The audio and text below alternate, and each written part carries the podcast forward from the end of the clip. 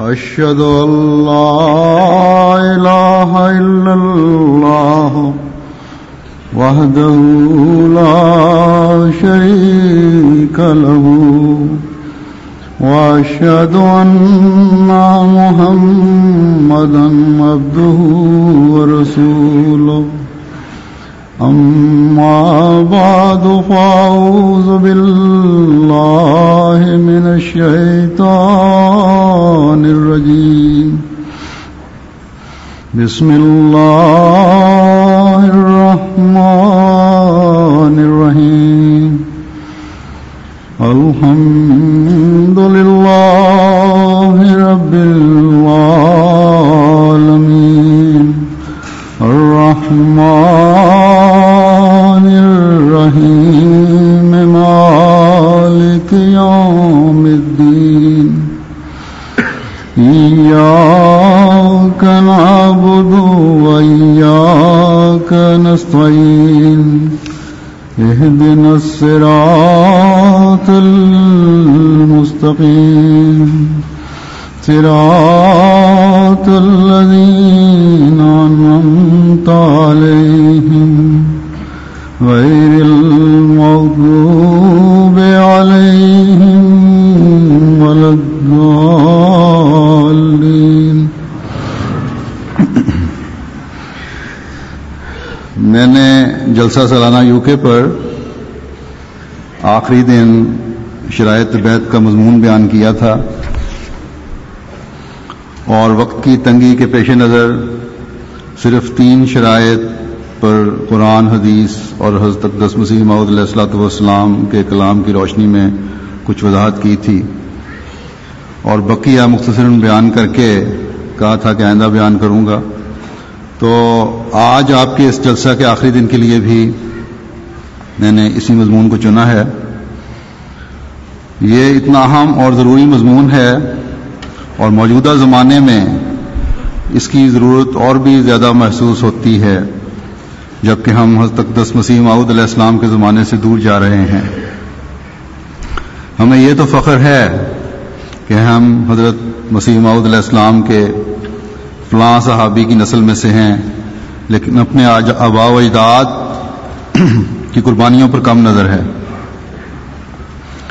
اگلی نسلوں میں جسمانی خون تو منتقل ہو گیا ہے، لیکن روحانیت کے معیار کم ہوئے ہیں۔ بہرحال، یہ قدرتی امر ہے کہ جون جون نبوت کے زمانے سے دور ہوتے جائیں، کچھ کمیاں، کچھ کمزوریاں پیدا ہوتی ہیں۔ لیکن ترقی کرنے والی جماعتیں زمانے اور حالات کا رونا رو کر وہیں بیٹھ نہیں جایا کرتی بلکہ کوشش کرتی ہیں۔ ہم تو خوش قسمت ہیں کہ ہمارے بارے میں یہ خوشخبریاں اور پیشگوئیاں موجود ہیں کہ مسیح محمدی کی جماعت میں شامل ہو کر حضرت اقدس محمد رسول اللہ صلی اللہ علیہ وسلم کی تعلیم کو دنیا میں پھیلانا ہے اور یہ مقدر ہے۔ بشرطے کہ ہم توحید پر قائم رہیں۔ اور اس تعلیم پر نہ صرف خود قائم ہوں بلکہ اپنی نسلوں کو بھی قائم رکھیں۔ اب میں حضرت اقدس مسیح محمود علیہ السلام کا اقتباس پیش کرتا ہوں، جس سے واضح ہوتا ہے کہ آپ علیہ السلاۃ والسلام اپنی بیت کرنے والوں سے کیا چاہتے ہیں۔ اس کے بعد شرائط بیت کی چوتھی شرط سے شروع کروں گا۔ حضور فرماتے ہیں میرے ہاتھ پر توبہ کرنا ایک موت کو چاہتا ہے، تاکہ تم نئی زندگی میں ایک اور پیدائش حاصل کرو۔ بیت اگر دل سے نہیں، تو کوئی نتیجہ اس کا نہیں۔ میری بیت سے خدا دل کا اقرار چاہتا ہے۔ بس جو سچے دل سے مجھے قبول کرتا اور اپنے گناہوں سے سچی توبہ کرتا ہے، غفور و رحیم خدا اس کے گناہوں کو ضرور بخش دیتا ہے۔ اور وہ ایسا ہو جاتا ہے جیسا، جیسے ماں کے پیٹ سے نکلا ہے، تب فرشتے اس کی حفاظت کرتے ہیں۔ ملفوظات۔ تو اب پیش کرتا ہوں میں شرائط۔ چوتھی شرط جو شرائط بیت میں ہے وہ یہ ہے، اس کے الفاظ۔ یہ کہ عام خلق اللہ کو عموماً اور مسلمانوں کو خصوصاً اپنے نفسانی جوشوں سے کسی نوع کی ناجائز تکلیف نہیں دے گا۔ نہ زبان سے، نہ ہاتھ سے، نہ کسی اور طرح سے۔ جیسا کہ اس شرط سے واضح ہے کہ غصے میں آ کر مغزوب الغضب ہو کر اپنی انا کا مسئلہ بنا کر اپنی جھوٹی غیرت کا اظہار کرتے ہوئے نہ ہی اپنے ہاتھ سے، نہ ہی زبان سے کسی کو دکھ نہیں دینا۔ یہ تو ہے ہی ایک ضروری شرط کہ کسی مسلمان کو دکھ نہیں دوں گا۔ یہ تو ہمارے اوپر فرض ہے۔ اس کی پابندی تو ہم نے خصوصیت سے کرنی ہی ہے۔ کیونکہ مسلمان تو ہمارے پیارے محبوب، پیارے آقا حضرت اختر محمد مصطفیٰ صلی اللہ علیہ وسلم کی طرف منسوب ہونے والے ہیں۔ ان کی برائی کا تو ہم سوچ بھی نہیں سکتے۔ سوائے ان نام نہاد علماء کے جو اسلام کے نام پر ایک دھبا ہیں۔ جنہوں نے اس زمانے کے مسیح ماؤت اور مہدی کے خلاف اپنی دشمنی کی کی انتہا کر دی ہے۔ ان کے خلاف بھی ہم اپنے خدا سے، اس قادر و توانا خدا سے جو سب قدرتوں کا مالک ہے، ایسے شریروں کے خلاف مدد مانگتے ہوئے اس کے حضور جھکتے ہیں کہ اے اللہ، کہ تو ہی ان کو پکڑ اور یہ بھی اس لیے کہ خدا کا رسول ان کو بدترین مخلوق کہہ چکا ہے۔ اللہ تعالی ہمیں اپنے غصے کو دبانے کی نصیحت کرتے ہوئے ارشاد فرماتا ہے۔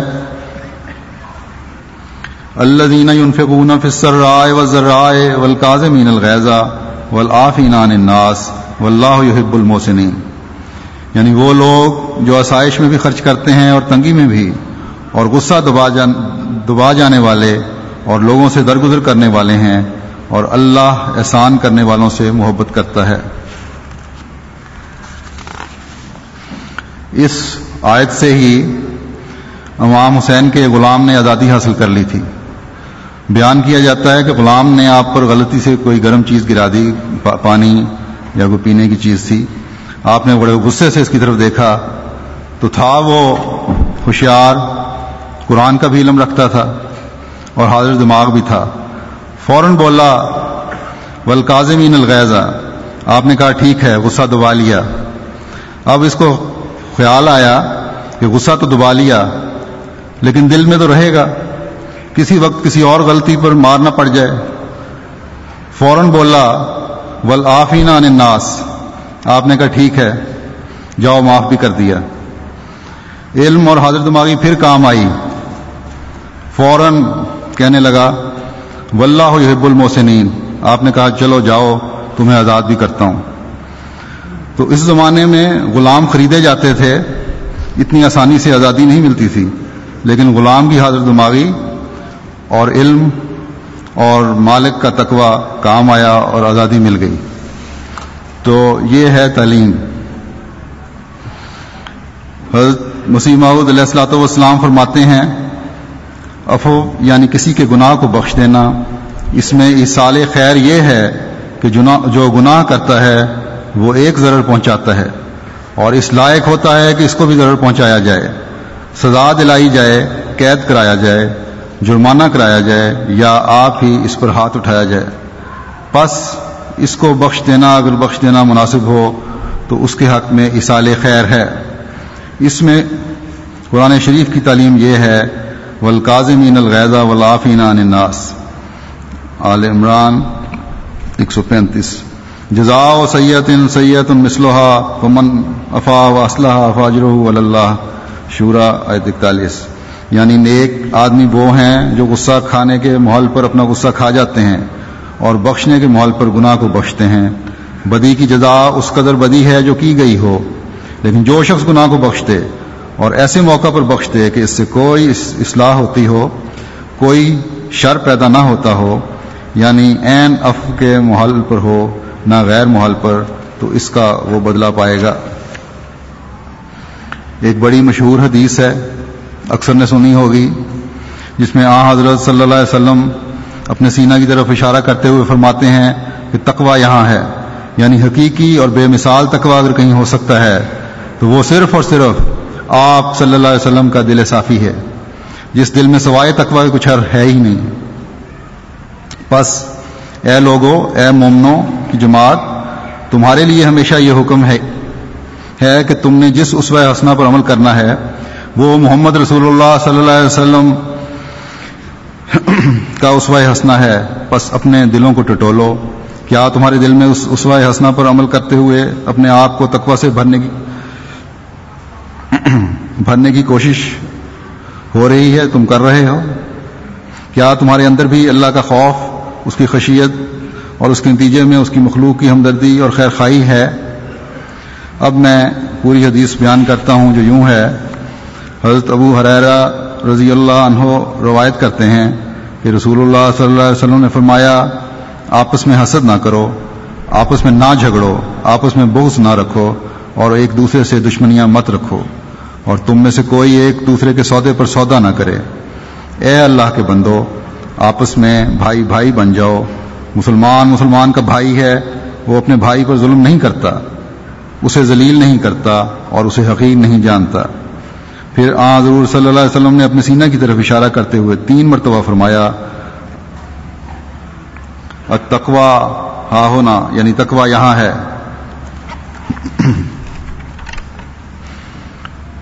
کسی آدمی کے شر کے لیے اتنا کافی ہے کہ وہ اپنے مسلمان بھائی کو حقیق جانے۔ ہر مسلمان پر دوسرے مسلمان کا خون، مال اور عزت حرام ہے۔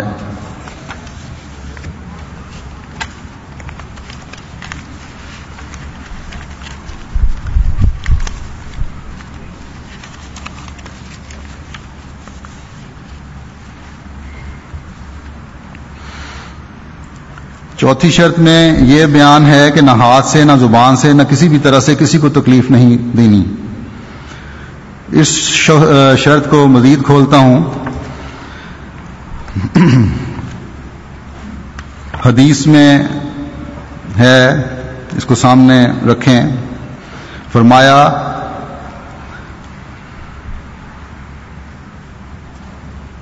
حسد نہ کرو، یہ جو حدیث میں نے پڑھی ہے۔ اب حسد ایک ایسی چیز ہے جو آخر کار بڑھتے بڑھتے دشمنی تک چلی جاتی ہے۔ اس حسد کی وجہ سے ہر وقت دل میں جس سے حسد ہو، اس کو نقصان پہنچانے کا خیال رہتا ہے۔ پھر حسد ایک ایسی چیز ہے، ایک ایسی بیماری ہے، جس سے دوسرے کو تو جو نقصان پہنچتا ہے، وہ تو ہے ہی۔ خود بھی اس آگ میں جلتا رہتا ہے انسان۔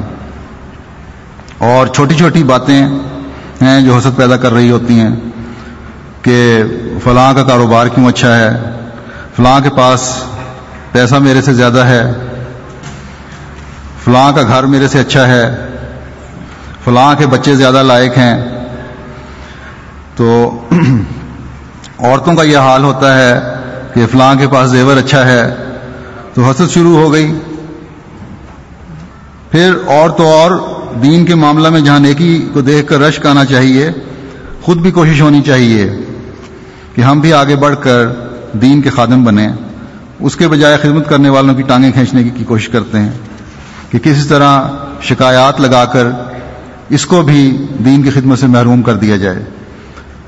پھر اس حدیث میں آیا ہے کہ جھگڑنا نہیں، چھوٹی چھوٹی باتیں ہوتی ہیں اور لڑائی جھگڑے شروع ہو جاتے ہیں۔ مثلا، چھوٹی سی بات ہے، کسی ڈیوٹی والے نے کسی بچے کو جلسے کے دوران اس کی مسلسل شرارتوں کی وجہ سے ذرا سختی سے روک دیا یا تنبیہ کی کہ اب اگر تم نے اس طرح کیا تو میں سختی کروں گا۔ سزا دوں گا تو قریب بیٹھے ہوئے ماں یا باپ فوراً بازو چڑھا لیتے ہیں اور یہ تجربے میں آئی ہیں باتیں اور اس ڈیوٹی والے بیچارے کی پھر ایسی مٹی پلید کرتے ہیں کہ اللہ کی پناہ۔ اب تمہاری اس حرکت سے جہاں تم نے عہد بیت کو توڑا، اپنے اخلاق خراب کیے، وہاں اپنی نئی نسل کے دل سے بھی نظام کا احترام ختم کر دیا۔ اور اس کے دماغ سے بھی صحیح اور غلط کی پہچان ختم کر دی۔ پھر فرمایا، دشمنیاں مت کرو۔ دشمنیاں مت رکھو۔ اب چھوٹی چھوٹی باتوں پر دشمنیاں شروع ہو جاتی ہیں۔ دل کینوں اور نفرتوں سے بھر جاتے ہیں۔ تاک میں ہوتے ہیں، کیا کبھی مجھے موقع ملے؟ اور میں اپنی دشمنی کا بدلہ لوں۔ حالانکہ حکم تو یہ ہے کہ کسی سے دشمنی نہ رکھو، بغض نہ رکھو۔ حدیث شریف میں آتا ہے کہ ایک صحابی نے حضرت صلی اللہ علیہ وسلم سے عرض کی، ایسی مختصر بات بتائیں کہ نصیحت کریں جو میں بھول نہ جاؤں۔ آپ صلی اللہ علیہ وسلم نے فرمایا، غصے سے اجتناب کرو۔ پھر حضور نے دوبارہ فرمایا، غصے سے اجتناب کرو۔ تو جب غصے سے اجتناب کرنے کو ہر وقت ذہن میں رکھیں گے، تو بعض بغض و کینے خود بخود ختم ہوتے چلے جائیں گے۔ پھر ایک عادت کسی کو نقصان پہنچانے کی، تکلیف پہنچانے کی یہ ہوتی ہے کہ کسی طرح خراب کرنے کے لیے کسی کے کیے ہوئے سودے پر سودا کرے۔ اس حدیث میں اس سے بھی منع فرمایا ہے۔ زیادہ قیمت دے کر صرف اس غرض سے کہ دوسرے کا سودا خراب ہو، چیز لینے کی کوشش کرتے ہیں۔ حالانکہ کوئی ذاتی فائدہ اس سے نہیں ہو رہا۔ یہاں بھی بتا دوں کہ کسی کے رشتے کے لیے بھیجے ہوئے پیغام پر پیغام دینا بھی اس زمرے میں آتا ہے اور یہ بھی منع ہے۔ اس لیے احمدیوں جی کو اس سے اجتناب کرنا چاہیے۔ پھر فرمایا کہ ظلم نہیں کرنا، کسی کو حقیر نہیں سمجھنا، کسی کو ذلیل نہیں کرنا۔ ظالم کبھی خدا تعالیٰ کے قرب کو حاصل نہیں کر سکتا۔ تو یہ کس طرح ہو سکتا ہے کہ ایک طرف تو آپ خدا کی خوشنودی کی خاطر بیت کر کے اس زمانے کے معمور میں اللہ کو مان رہے ہوں اور دوسری طرف ظلم سے لوگوں کے حقوق پر قبضہ کر رہے ہوں۔ بھائیوں کو ان کے حق نہ دیں، بہنوں کو ان کی جائیدادوں میں سے حصہ نہ دیں۔ صرف اس لیے کہ بہن کی شادی دوسرے خاندان میں ہوئی ہے، ہماری جدی پشتی جداد دوسرے خاندانوں میں نہ چلی جائے۔ یہ دیہاتوں میں عام رواج ہے۔ تو بیویوں پر ظلم کرنے والے ہوں، ان کے حقوق کا خیال نہ رکھنے والے ہوں، بیویاں خامد کے حقوق کا خیال نہ رکھنے والی ہوں۔ تو یہ روزمرہ کی معاملات میں بہت سی ایسی باتیں نکل آئیں گی جو ظلم کے زمرے میں آتی ہیں۔ تو بہت سی ایسی باتیں سرزد ہو جاتی ہیں جن سے محسوس ہوتا ہے کہ دوسرے کو حقیر سمجھ رہے ہیں۔ دوسرے کو ذلیل سمجھ رہے ہیں۔ تو ایک طرف تو بیت کا دعویٰ کرنا، تمام برائیوں کو چھوڑنے کا عہد کرنا، اور دوسرے یہ حرکتیں۔ واضح حکم ہے کہ ایک مسلمان پر یہ کسی طرح بھی جائز نہیں کہ وہ دوسرے مسلمان کو حقیر سمجھے۔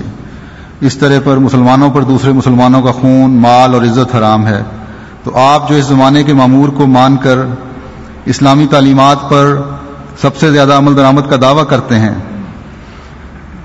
کے بارے میں کس طرح برداشت کیا جا سکتا ہے کہ یہ حرکتیں ہوں اور پھر حضرت اقدس مسیح ماؤد کی جماعت میں بھی شامل رہیں؟ ان باتوں کو چھوٹی نہ سمجھیں۔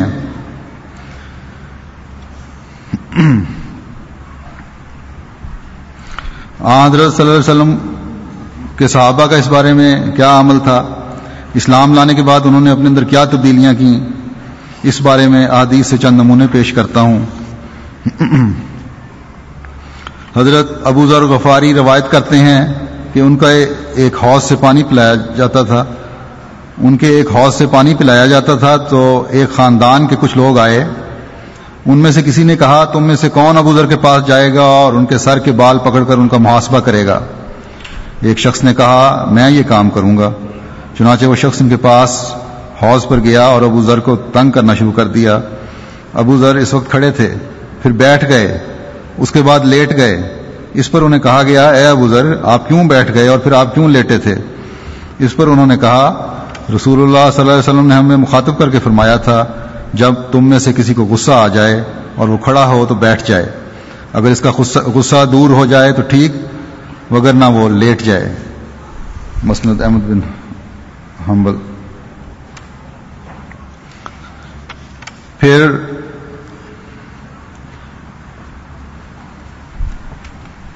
ایک روایت ہے، لاوی بیان کرتے ہیں کہ ہم عروا بن محمد کے پاس بیٹھے ہوئے تھے کہ ان کے پاس ایک شخص آیا جس نے ان کے ساتھ ایسی باتیں کی کہ ان کو غصہ آ گیا۔ راوی کہتے ہیں کہ جب ان کو شدید غصہ آ گیا تو وہ کھڑے ہوئے اور وضو کر کے ہمارے پاس لوٹ آئے۔ پھر انہوں نے کہا کہ میرے والد نے مجھے میرے دادا عطیہ کے وسیلہ سے جو صحابہ میں سے تھے یہ روایت سنائی کہ رسول اللہ صلی اللہ علیہ وسلم نے فرمایا کہ غصہ شیطان کی طرف سے آتا ہے اور شیطان آگ سے پیدا کیا گیا ہے اور آگ کو پانی کے ذریعے بجھایا جاتا ہے۔ بس جب تم میں سے کسی غصہ آ جائے تو اسے وضو کرنا چاہیے۔ مسند احمد بن حمبل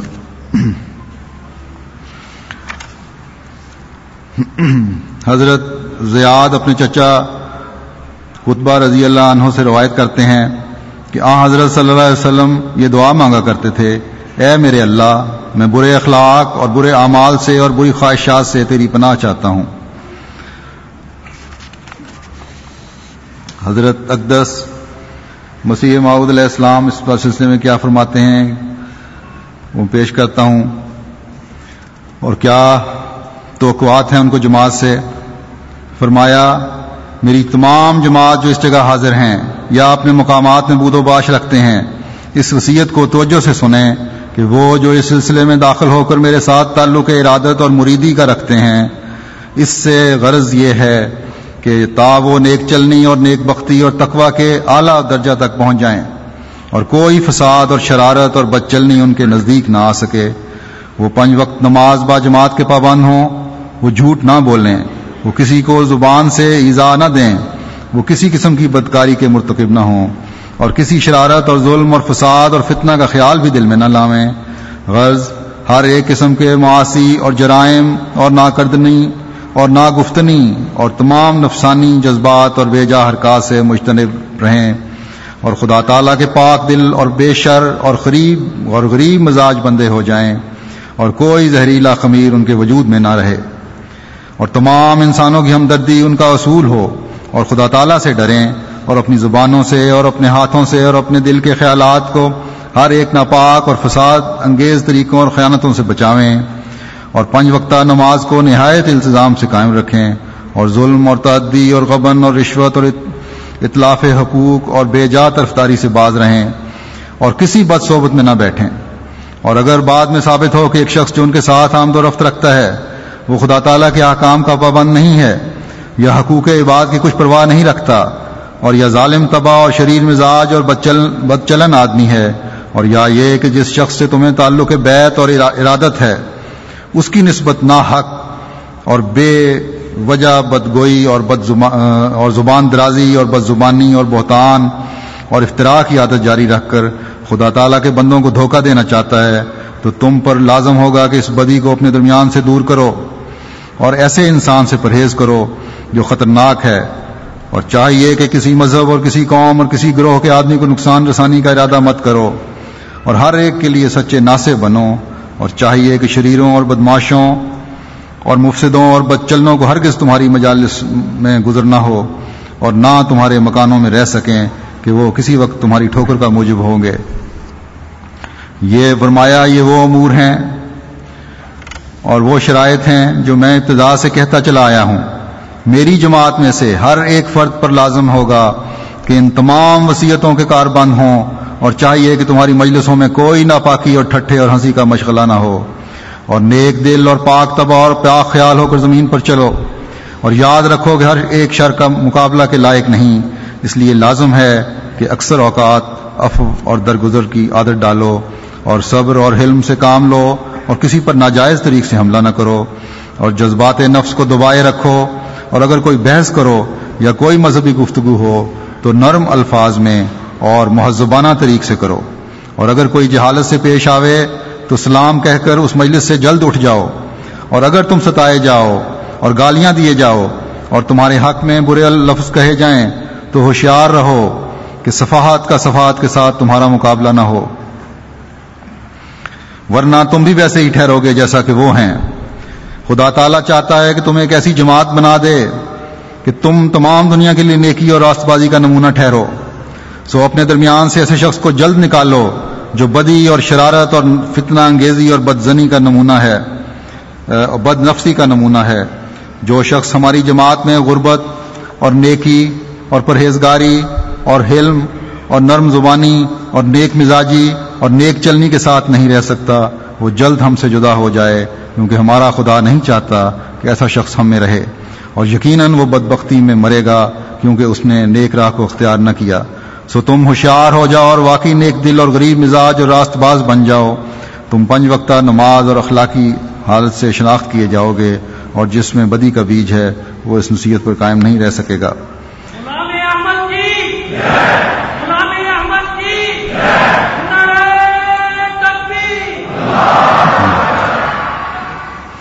پھر آپ فرماتے ہیں، انسان کو چاہیے شوق نہ ہو، بے حیائی نہ کرے، مخلوق سے بدسلوکی نہ کرے، محبت اور نیکی سے پیش آوے، اپنی نفسانی اغراض کی وجہ سے کسی سے بغض نہ رکھے، سختی اور نرمی مناسب موقع اور مناسب حال کرے۔ پھر فروتنی اور آئزی کے بارے میں آپ نے فرمایا، اس سے پیشتر کہ عذاب الہی آ کر توبہ کا دروازہ بند کر دے۔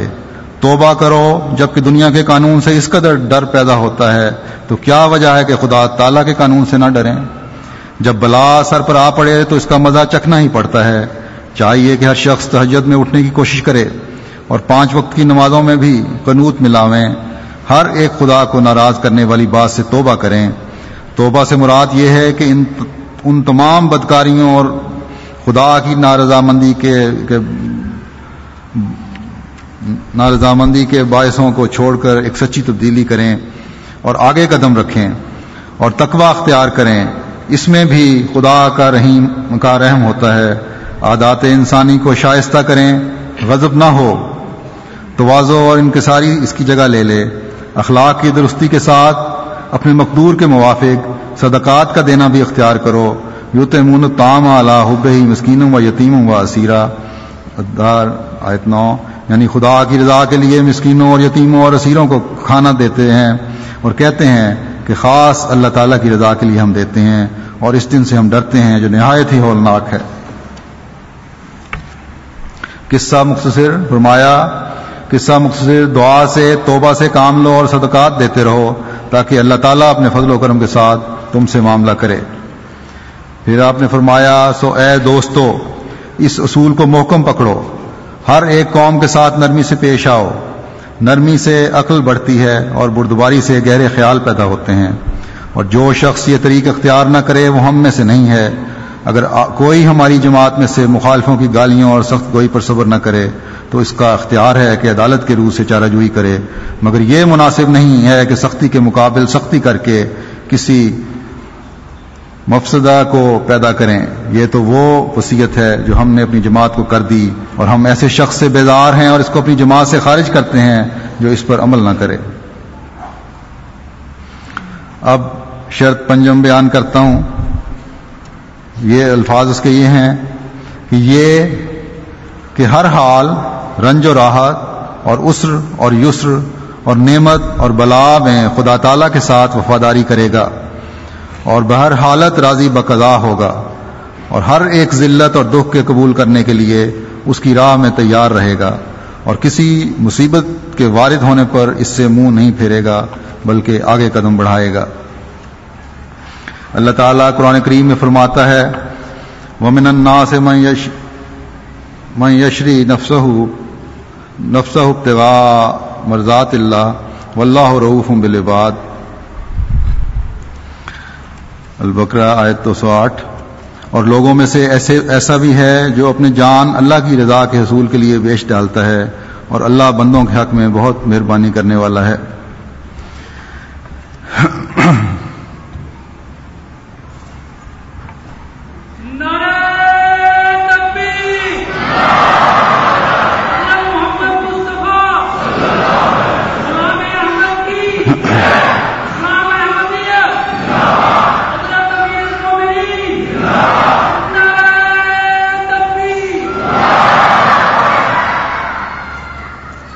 اس کی تفسیر میں حضرت اقدس مسیح معود علیہ السلام فرماتے ہیں یعنی انسانوں میں سے وہ اعلیٰ درجہ کے انسان جو خدا کی رضا میں کھوئے جاتے ہیں، وہ اپنی جان بیچتے ہیں اور خدا کی مرضی کو مول لے لیتے ہیں۔ یہی وہ لوگ ہیں جن پر خدا کی رحمت ہے۔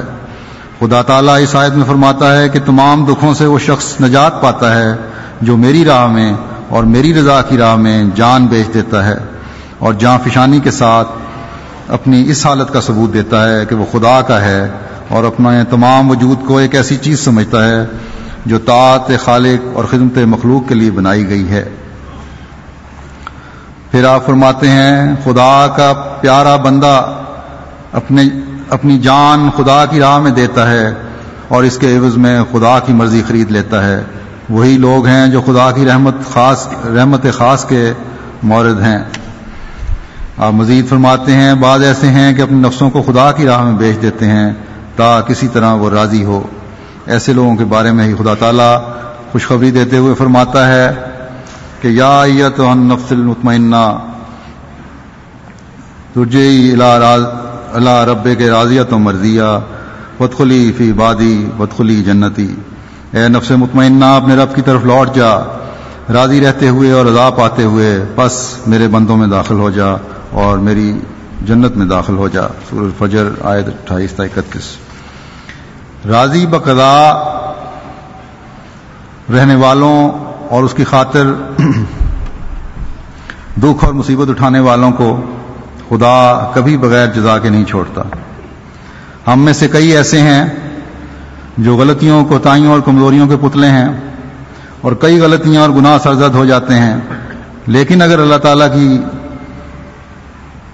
قضا پر راضی رہنے کی عادت ہے۔ اس کی خاطر ہر مصیبت اٹھانے کے لیے تیار ہیں اور اٹھاتے ہیں۔ ان عورتوں کی طرح نہیں، جو ذرا سے نقصان پر آسمان سر پر اٹھا لیتی ہیں۔ شور مچا کر اور واویلا کر کے آسمان سر پر اٹھایا ہوا ہوتا ہے۔ تو ایسے صبر کرنے والوں کے لیے خدا کے رسول صلی اللہ علیہ وسلم یہ خوشخبری دیتے ہیں۔ حضرت حریرہ رضی اللہ عنہ سے روایت ہے۔ بیان کرتے ہیں کہ آن حضرت صلی اللہ علیہ وسلم نے فرمایا، کسی مسلمان کو کوئی مصیبت، کوئی دکھ، کوئی رنج و غم، کوئی تکلیف اور پریشانی نہیں پہنچتی، یہاں تک کہ ایک کانٹا بھی نہیں چپتا مگر اللہ تعالیٰ اس کی، اس تکلیف کو، اس کے گناہوں کا کفارہ بنا دیتا ہے۔ پھر ایک روایت میں آتا ہے کہ صہیب صہیب بن سنان رضی اللہ عنہ بیان کرتے ہیں، رسول اللہ صلی اللہ علیہ وسلم نے فرمایا، مومن کا معاملہ بھی عجیب ہے۔ اس کے سارے کام برکت ہی برکت ہوتے ہیں۔ یہ فضل صرف مومن کے لیے مختص ہے۔ اگر اس کو کوئی خوشی و مسرت اور فراخی نصیب ہو، تو وہ اللہ تعالیٰ کا شکر کرتا ہے اور اس کی شکر گزاری اس کے لیے مزید خیر و برکت کا خیر و برکت کا موجود بنتی ہے۔ اور اگر اس کو کوئی دکھ اور رنج، تنگی اور نقصان پہنچے، تو وہ صبر کرتا ہے اور اس کا یہ طرز اس کا یہ طرز عمل بھی اس کے لیے خیر و برکت کا ہی باعث بن جاتا ہے، کیونکہ وہ صبر کر کے ثواب حاصل کرتا ہے۔ پھر بعض دفعہ اولاد کے ذریعے سے بھی اللہ تعالیٰ اپنے بندوں کو آزماتا ہے۔ اولاد کے فوت ہونے کی صورت میں بہت زیادہ ماتم کیا جاتا ہے۔ خاص طور پر عورتوں میں اللہ تعالیٰ کا شکر ہے کہ جماعت احمدیہ کو اس نے بہت صبر کرنے والوں اور اس کی رضا پر راضی رہنے والی ماؤں سے نوازا ہے۔ لیکن بعض دفعہ بعض جگہوں سے شکوے کے اظہار بھی ہو جاتے ہیں، خاص طور پر کم پڑھے لکھے طبقے میں۔ ایک روایت ہے اور صرف خاص ہی نہیں، کم پڑھے لکھے طبقے میں، پڑھے لکھوں میں بھی میں نے دیکھا ہے۔ ایک روایت ہے کہ آ حضرت صلی اللہ علیہ وسلم خواتین سے بیت کے وقت اس بات پر عہد لیا کرتے تھے۔ حدیث اس طرح ہے، حضرت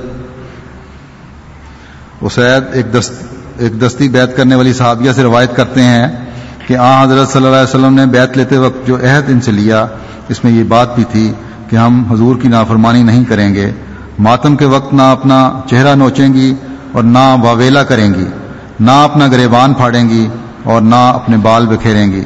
یعنی ایسا رویہ اختیار نہیں کریں گی جس سے سخت برہمی، شدید بے صبری اور مایوسی کا اظہار ہوتا ہو۔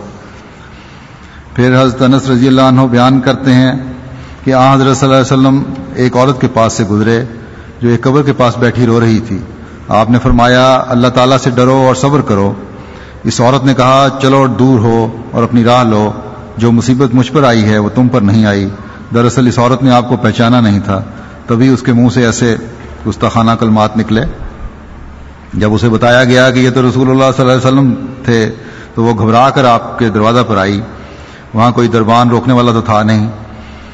اس لیے سیدھی اندر چلی گئی اور عرض کیا، حضور میں نے آپ کو پہچانا نہیں تھا۔ آپ نے فرمایا، اصل صبر تو صدمے کے آغاز کے وقت ہی ہوتا ہے، ورنہ انجام کار تو سب لوگ ہی رو دھو کر صبر کر لیتے ہیں۔ ایک بہت ہی اہم نقطہ،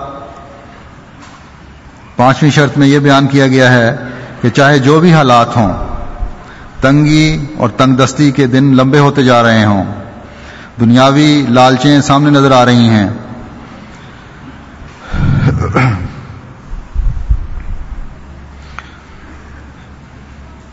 اور یہ بھی خیال آتا ہے اگر میں فلاں کام کی طرف کروں اور اس طرف جھکوں تو بڑے فوائد حاصل کر سکتا ہوں۔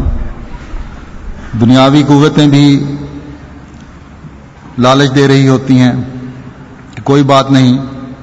احمدی ہوتے ہوئے جماعت سے تعلق رکھتے ہوئے بھی تم یہ کام کر لو، یہ کاروبار کر لو، اس سے اپنے حالات بھی بہتر کر لو گے، پھر جماعت کی خدمت بھی چندے دے کر کر لو گے۔ تو یہ سب دجالی فتنے ہیں، جماعت سے دور کرنے کے، خدا سے دور کرنے کے۔ اس لیے حضرت مسیح معود علیہ السلام نے فرمایا کہ اگر تم نے بیت کی ہے تو پھر ان چکروں میں نہ پڑو، اس دھوکے سے دور رہو، خدا سے وفاداری کا نمونہ دکھاؤ، اس کی طرف جھکو تو تم میرے ہو اور تمہیں سب کچھ مل جائے گا۔ اس بارے میں حضرت صلی اللہ علیہ وسلم کی بڑی پیاری نصیحت ہے۔ حضرت ابن عباس بیان کرتے ہیں کہ ایک دفعہ جبکہ میں آ حضرت صلی اللہ علیہ وسلم کے پیچھے سواری پر بیٹھا تھا، آپ نے فرمایا، اے برخوردار، میں تجھے چند باتیں بتاتا ہوں۔ اول یہ کہ تو اللہ تعالیٰ کا خیال رکھ، اللہ تعالیٰ تیرا خیال رکھے گا۔ تو اللہ تعالیٰ پر نگاہ رکھ، تو اسے اپنے پاس پائے گا۔ جب کوئی چیز مانگنی ہو، تو اللہ تعالیٰ سے مانگ، اور جب تو مدد طلب کرے، تو اللہ تعالیٰ سے مدد طلب کر۔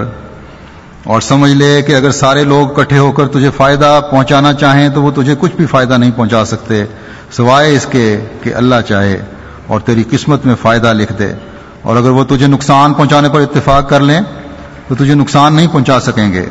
سوائے اس کے کہ اللہ تعالیٰ تیری قسمت میں نقصان لکھ دے کل میں اٹھا کر رکھ دی گئی ہیں اور صحیفہ تقدیر خشک ہو چکا ہے۔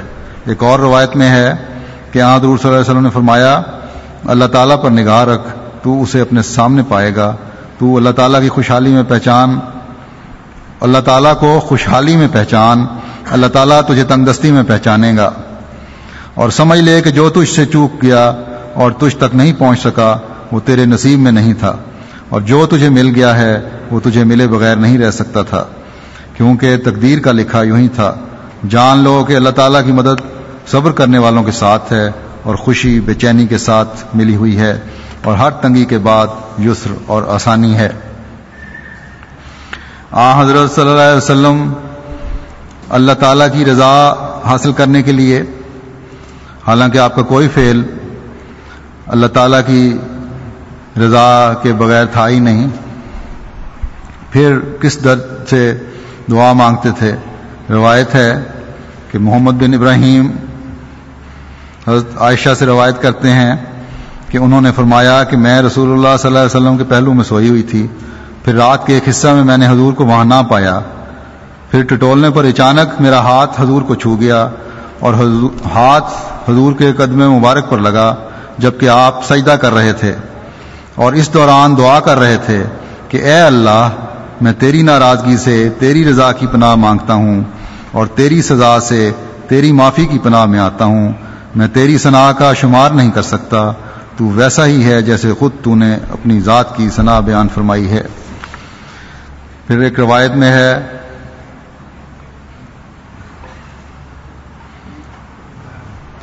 کہ مدینے کے ایک شخص سے حضرت عبد الوہاب بن ورد روایت کرتے ہیں کہ حضرت معاویہ نے حضرت عائشہ کی خدمت میں لکھا کہ مجھے تحریراً کوئی نصیحت فرمائیں۔ اس پر حضرت عائشہ نے انہیں لکھ بھیجا، السلام علیکم۔ میں نے رسول اللہ صلی اللہ علیہ وسلم کو یہ فرماتے ہوئے سنا ہے کہ جو شخص لوگوں کو ناراض کر کے بھی اللہ کی رضا کا طالب ہوتا ہے، تو اللہ تعالیٰ لوگوں کے بالمقابل خود اس کے لیے کافی ہو جاتا ہے۔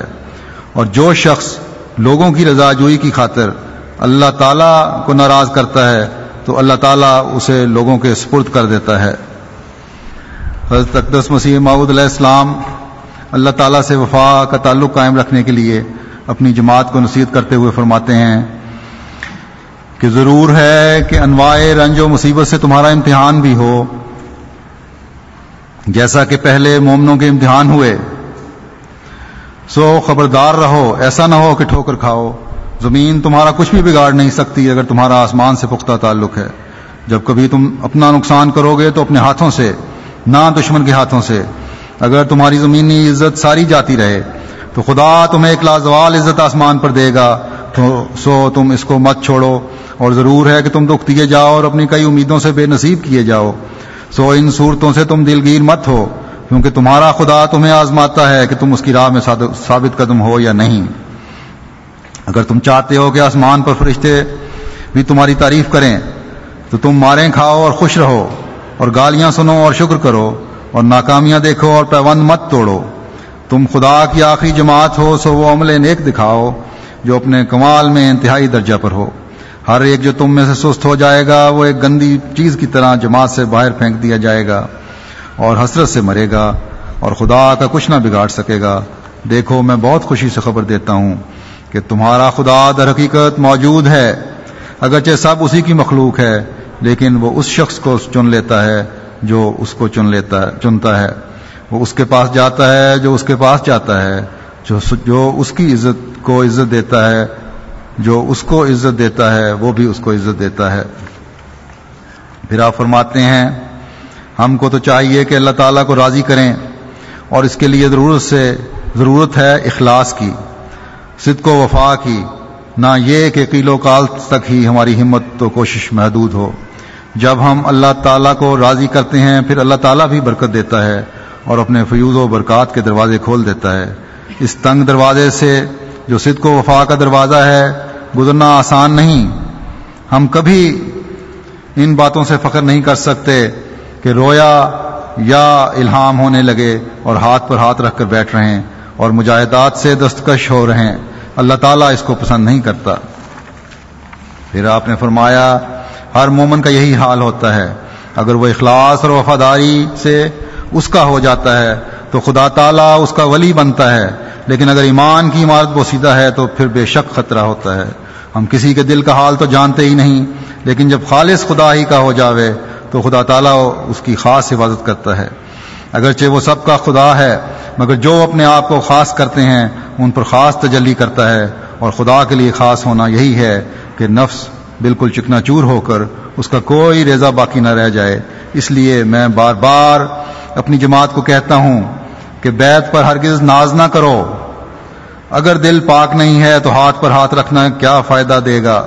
جو سچا اقرار کرتا ہے، اس کے بڑے بڑے گناہ بخشے جاتے ہیں اور اس کو ایک نئی زندگی ملتی ہے۔ پھر آپ نے فرمایا بس اگر کوئی میرے قدم پر چلنا نہیں چاہتا، تو مجھ سے الگ ہو جائے۔ مجھے کیا معلوم ہے کہ بھی کون کون سے ہولناک جنگل اور پرخار بادیا درپیش ہیں۔ جن کو میں نے طے کرنا ہے بس جن لوگوں کے نازک پیر ہیں، وہ کیوں میرے ساتھ مصیبت اٹھاتے ہیں؟ جو میرے ہیں وہ مجھ سے جدا نہیں ہو سکتے، نہ مصیبت سے، نہ لوگوں کے سب و شتم سے، نہ آسمانی ابتلاؤں سے، آزمائشوں سے، اور جو میرے نہیں، وہ اب دوستی کا دم بھر مارتے ہیں، کیونکہ وہ انقریب الگ کیے جائیں گے۔ اور ان کا پچھلا حال ان کے پہلے سے بدتر ہوگا۔ کیا ہم زلزلوں سے ڈر سکتے ہیں؟ کیا ہم خدا تعالیٰ کی راہ میں ابتلاؤں سے خوفناک ہو جائیں گے؟ کیا ہم اپنے پیارے خدا کی کسی آزمائش سے جدا ہو سکتے ہیں؟ ہرگز نہیں ہو سکتے، مگر محض اس کے فضل اور رحمت سے۔ بس جو خدا بس جو جدا ہونے والے ہیں، جدا ہو جائیں، ان کو ودا کا سلام۔ لیکن یاد رکھیں کہ بزنی اور قطع تعلق کے بعد اگر پھر کسی وقت جھکیں، تو اس جھکنے کی اند اللہ ایسی عزت نہیں ہوگی جو وفادار لوگ عزت پاتے ہیں، کیونکہ بزنی اور غداری کا داغ بہت ہی بڑا داغ ہے۔ تو آج سے سو سال پہلے حضرت اقدس مسیم علیہ السلام کی زندگی میں دو بزرگوں نے کامل وفا کا، استقامت کا نمونہ دکھایا تھا اور اپنے عہد عہد بیت کو نبھایا تھا اور خوب نبھایا۔ عہد بیت کو توڑنے کے لیے مختلف لالچ ان کو دیے گئے، مگر ان استقامت کے شہزادوں نے ذرہ بھر بھی اس کی پرواہ نہ کی اور عہد بیت کو خوب نبھایا۔ حضرت اقدس نے ان کا ذکر اپنی اپنی کتب میں فرمایا، ایک اقتباس پیش کرتا ہوں۔ فرماتے ہیں، اب ایمان اور انصاف سے سوچنا چاہیے کہ جس سلسلے کا تمام مدار مکر اور فریب اور جھوٹ اور افطرا پر ہو، کیا اس سلسلے کے لوگ ایسی استقامت اور شجاعت دکھلا سکتے ہیں کہ اس راہ میں پتھروں پر سے کچلا جانا قبول کریں؟ اور اپنے بچوں، میں ذکر کر رہا ہوں افغانستان کے دو شہیدوں کا صاحب عبد الطیف شہید صاحب اور عبد الرحمان صاحب تھے دوسرے؟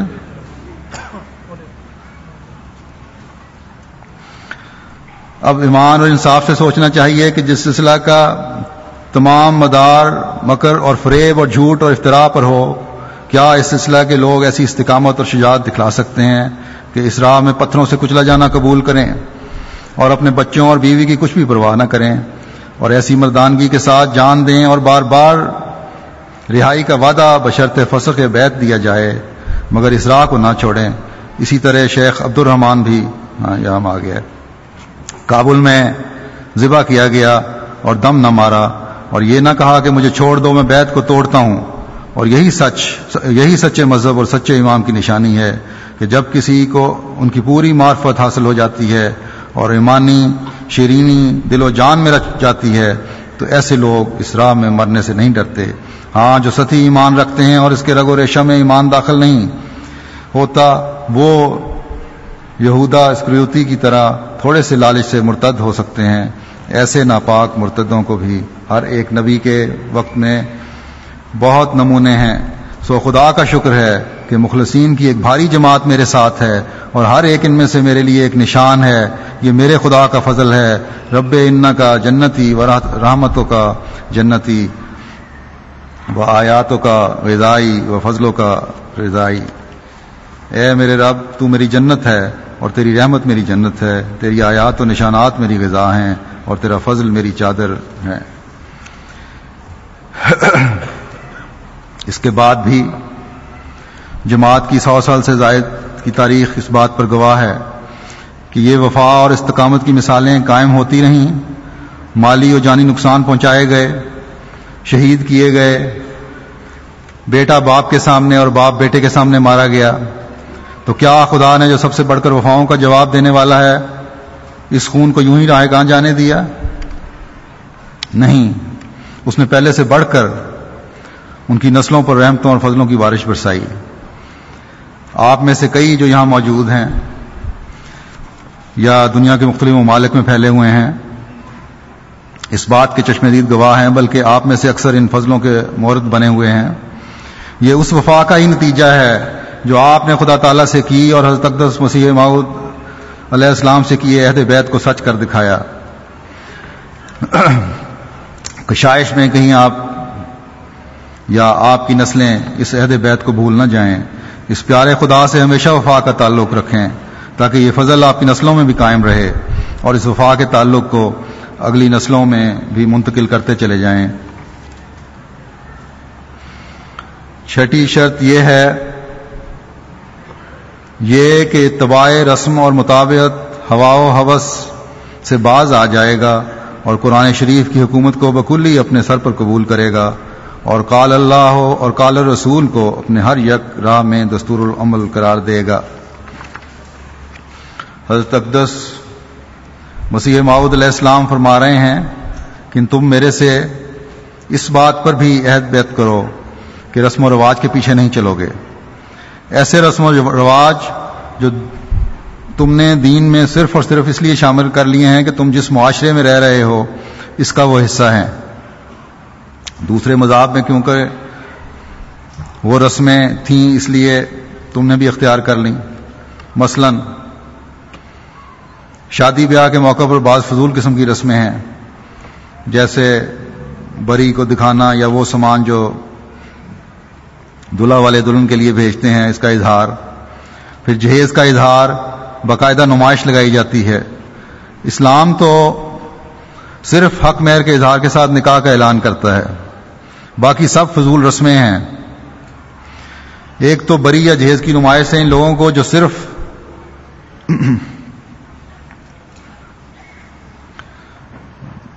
یہ نمائش سے ان لوگوں کو جو صاحب توفیق ہیں۔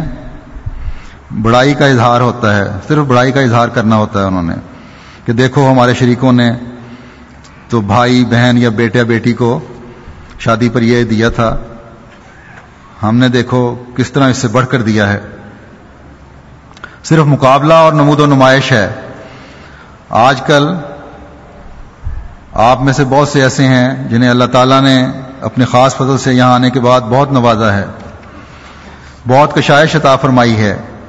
یہ بھی وسیم علیہ السلام کی جماعت میں شامل ہونے کی برکت ہے اور ان قربانیوں کا نتیجہ ہے جو آپ کے بزرگوں نے دیں۔ اور ان کی دعاؤں کی برکت ہے ان بزرگوں کی۔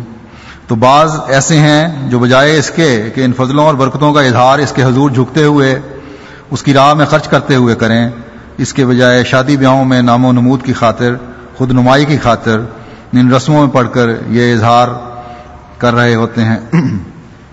پھر شادیوں پر، ولیموں پر کھانوں کا ضیاع ہو رہا ہوتا ہے اور دکھاوے کی خاطر کئی کئی ڈشیں بنائی جا رہی ہوتی ہیں۔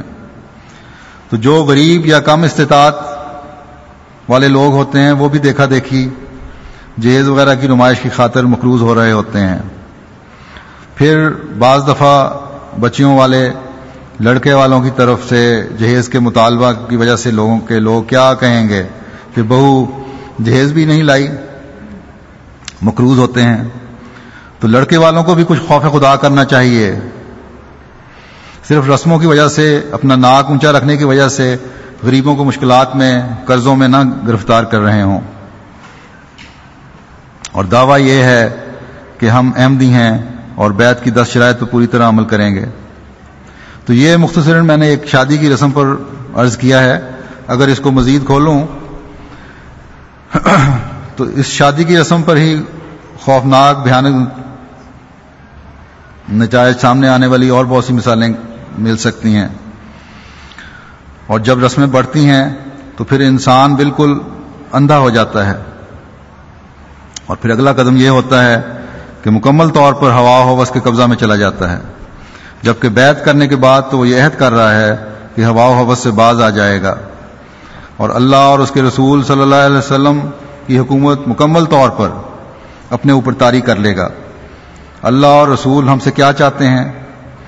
یہی کہ رسم و رواج اور ہوا ہوس چھوڑ کر میرے احکامات پر عمل کرو۔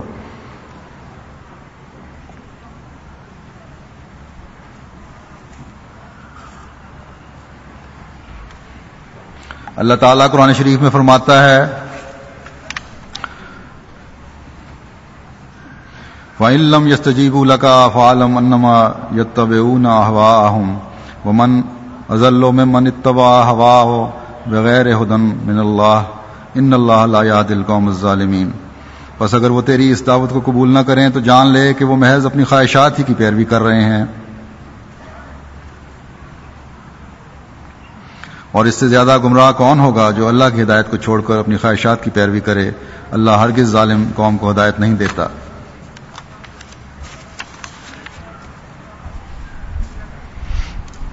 تو دیکھیں اس آیت میں اللہ تعالیٰ نے فیصلہ صادر فرما دیا ہے، جو ہمارے لیے بڑے خوف کا مقام ہے، کہ جو لوگ صرف اپنی خواہشات کی پیروی کر رہے ہیں، تو پھر وہ کبھی ہدایت نہیں پائیں گے۔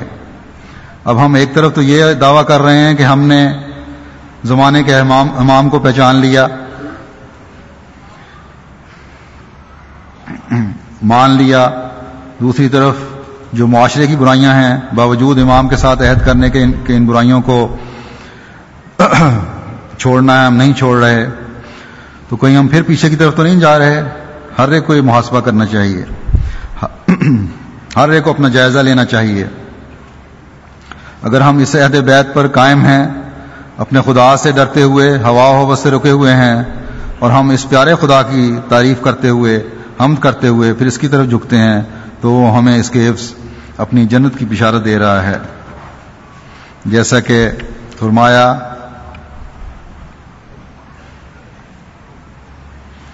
وام من خافا مقام رب ہی وہن و نہن نفسا انل ہوا فن الجنت الماوا اور وہ جو اپنے رب کے مر... اور وہ جو اپنے رب کے مرتبہ سے خائف ہوا اور اس نے اپنے نفس کو حوث سے روکا، تو یقیناً جنت ہی اس کا ٹھکانہ ہوگی۔ رسم و رواج کے بارے میں چند حادیث پیش کرتا ہوں۔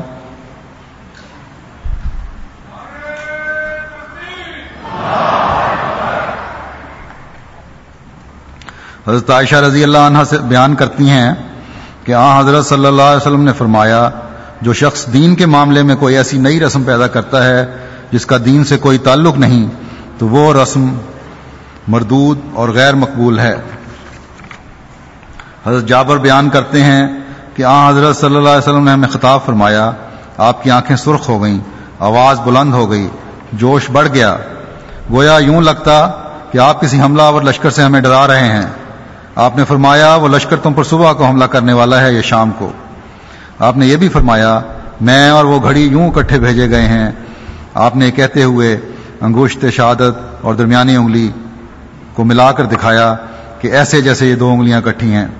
آپ نے یہ بھی فرمایا، اب میں تمہیں یہ بتاتا ہوں کہ بہترین بات اللہ کی کتاب ہے اور بہترین طریق محمد صلی اللہ علیہ وسلم کا طریق ہے۔ بدترین فعل دین میں نئی نئی بدعات کو پیدا کرنا ہے۔ ہر بدت گمراہی کی طرف لے جاتی ہے۔ حضرت حضرت امر ابن اوف بیان کرتے ہیں کہ آ حضرت صلی اللہ علیہ وسلم نے فرمایا، جو شخص میری سنتوں میں سے کسی سنت کو اس طور زندہ کرے گا کہ لوگ اس پر عمل کرنے لگیں۔ تو سنت کے زندہ کرنے والے شخص کو بھی عمل کرنے والوں کے برابر اجر ملے گا۔ اور ان کے اجر میں کوئی کمی نہیں ہوگی۔ اور جس شخص نے کوئی بدت ایجاد کی اور لوگوں نے اسے اپنا لیا، تو اس شخص کو بھی ان پر عمل کرنے والوں کے گناہوں سے حصہ ملے گا اور ان بدتی لوگوں کے گناہ میں بھی کچھ کمی نہ ہوگی۔ تو اس حدیث میں آپ صلی اللہ علیہ وسلم نے فرمایا، جن رسموں کا دین سے کوئی واسطہ نہیں ہے، جو دین سے دور لے جانے والی اللہ اور اس کے رسول کے احکامات اور ارشادات کی تخفیف کرنے والی ہیں، وہ سب مردود رسمیں ہیں، سب فضول ہیں، رد کرنے کے لائق ہیں۔ بس ان سے بچو، کیونکہ پھر یہ دین میں نئی نئی بدعات کو جگہ دیں گی اور دین بگڑ جائے گا۔ جس طرح آپ دیکھو، دوسرے مذاہب میں رسموں نے جگہ پا کر ہی ان کو بگاڑ دیا ہے۔ خیر، یہ تو ہونا ہی تھا، کیونکہ اس زمانے میں زندہ مذہب صرف اور صرف اسلام نے ہی رہنا تھا۔ لیکن آپ جائزہ لیں تو پتہ چلے گا کہ دوسرے مذاہب نے، مثلا عیسائیت نے باوجود اس کے کہ ایک مذہب ہے، مختلف ممالک میں، مختلف علاقوں میں اور ملکوں میں، اپنے رسم و رواج کے مطابق، اپنی رسموں کو بھی مذہب کا حصہ بنایا ہوا ہے، افریقہ میں بھی باتیں نظر آتی ہیں۔ پھر جب بدتوں کا راستہ کھل جاتا ہے، تو نئی نئی بدتیں دین میں راہ پاتی ہیں۔ تو آ حضرت صلی اللہ علیہ وسلم نے ان نے ان بدتیں پیدا کرنے والوں کے لیے سخت انظار کیا ہے، سخت ڈرایا ہے۔ آپ کو اس کی بڑی فکر تھی۔ حدیث میں آتا ہے، فرمایا، میں تمہیں ان بدتوں کی وجہ سے تمہارے ہوا و حوث کا شکار ہونے کی وجہ سے بہت زیادہ خوف زدہ ہوں۔ مجھے ڈر ہے کہ اس کی وجہ سے دین میں بگاڑ نہ پیدا ہو جائے۔ تم گمراہ نہ ہو جاؤ۔ آج کل آپ یہاں اس مغربی معاشرے میں رہ رہے ہیں۔ یہاں کے بے تحاشا رسم و رواج ہیں جو آپ کو مذہب سے دور لے جانے والے، اسلام کی خوبصورت تعلیم پر پردہ ڈالنے والے رسم و رواج ہیں۔ طور طریق ہیں، کیونکہ دنیاوی دنیا داری کی جو چکا چوند ہے، زیادہ اثر کرتی ہے۔ اس لیے اس معاشرے میں بہت پھونک پھونک کر قدم اٹھانے کی ضرورت ہے۔ تو بجائے ان کی غلط قسم کی رسوم اپنانے کے، اسلام کی خوبصورت تعلیم پیش کرنی چاہیے۔ ہر احمدی کا اتنا مضبوط کریکٹر ہونا چاہیے، اتنا مضبوط کردار ہونا چاہیے کہ مغربی معاشرہ اس پر نظر انداز نہ ہو۔ مثلا، عورتوں میں پردہ کا اسلامی حکم ہے۔ عورتوں کی عزت اسی میں ہے کہ پردہ کی وجہ سے ان کا ایک نمایاں مقام نظر آتا ہو۔ جب عورت خود پردہ کرے گی اور اس معاشرے میں پردے کی خوبیاں بیان کرے گی، تو اس کا بہرحال زیادہ اثر ہوگا بنسبت اس کے کہ مرد پردے کے فوائد اور خوبیاں اس معاشرے میں بیان کرتے پھریں۔ تو جو خواتین پردہ کرتی ہیں، ان کو صرف اس ایک انفرادیت کی وجہ سے تبلیغ کے بھی زیادہ مواقع میسر آ جاتے ہیں۔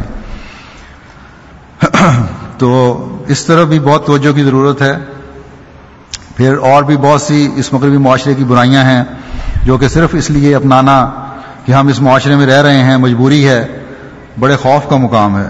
مثلا آپ کی ایسے شخص سے دوستی ہے جو شراب پیتا ہے، تو آپ اس کے ساتھ ایسے ریسٹورینٹ میں یا بار وغیرہ میں چلے جائیں کہ ٹھیک ہے، وہاں بے شک وہ شراب پیتا رہے۔ میں تو کافی یا کوئی اور مشروب پی لوں گا۔ تو یہ بھی غلط ہے۔ بہت احتیاط کی ضرورت ہے۔ کسی دن آپ اس سے متاثر ہو کر ہو سکتا ہے کہ خود بھی پہلے دن ایک گھونٹ اور اس کے بعد اس کی عادت پڑ جائے، اللہ نہ کرے۔ اس لیے درج ذیل حدیث کو، جس میں حضرت صلی اللہ علیہ وسلم نے بہت فکر کا اظہار فرمایا ہے، پیش نظر رکھیں۔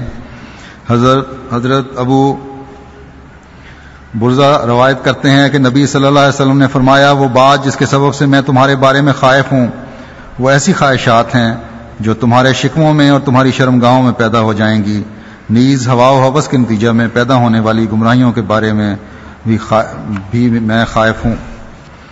حضرت اقدس مسیح معود علیہ السلام فرماتے ہیں جب تک انسان سچا مجاہدہ اور محنت نہیں کرتا، وہ معرفت کا خزانہ جو اسلام میں رکھا ہوا ہے اور جس کے حاصل ہونے پر گناہ، آلود زندگی پر موت وارد ہوتی ہے، انسان خدا تعالیٰ کو دیکھتا ہے اور اس کی آوازیں سنتا ہے، اسے نہیں مل سکتا۔ چنانچہ صاف طور پر اللہ تعالیٰ فرماتا ہے،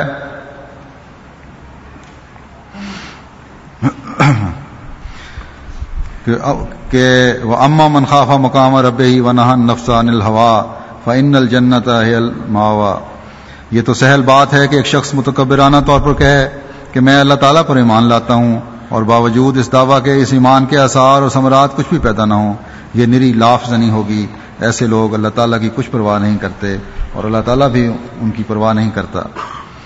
پھر آپ فرماتے ہیں، جو کوئی اپنے رب کے آگے کھڑا ہونے سے ڈرتا ہے اور اپنے نفس کی خواہشوں کو روکتا ہے تو جنت اس کا مقام ہے۔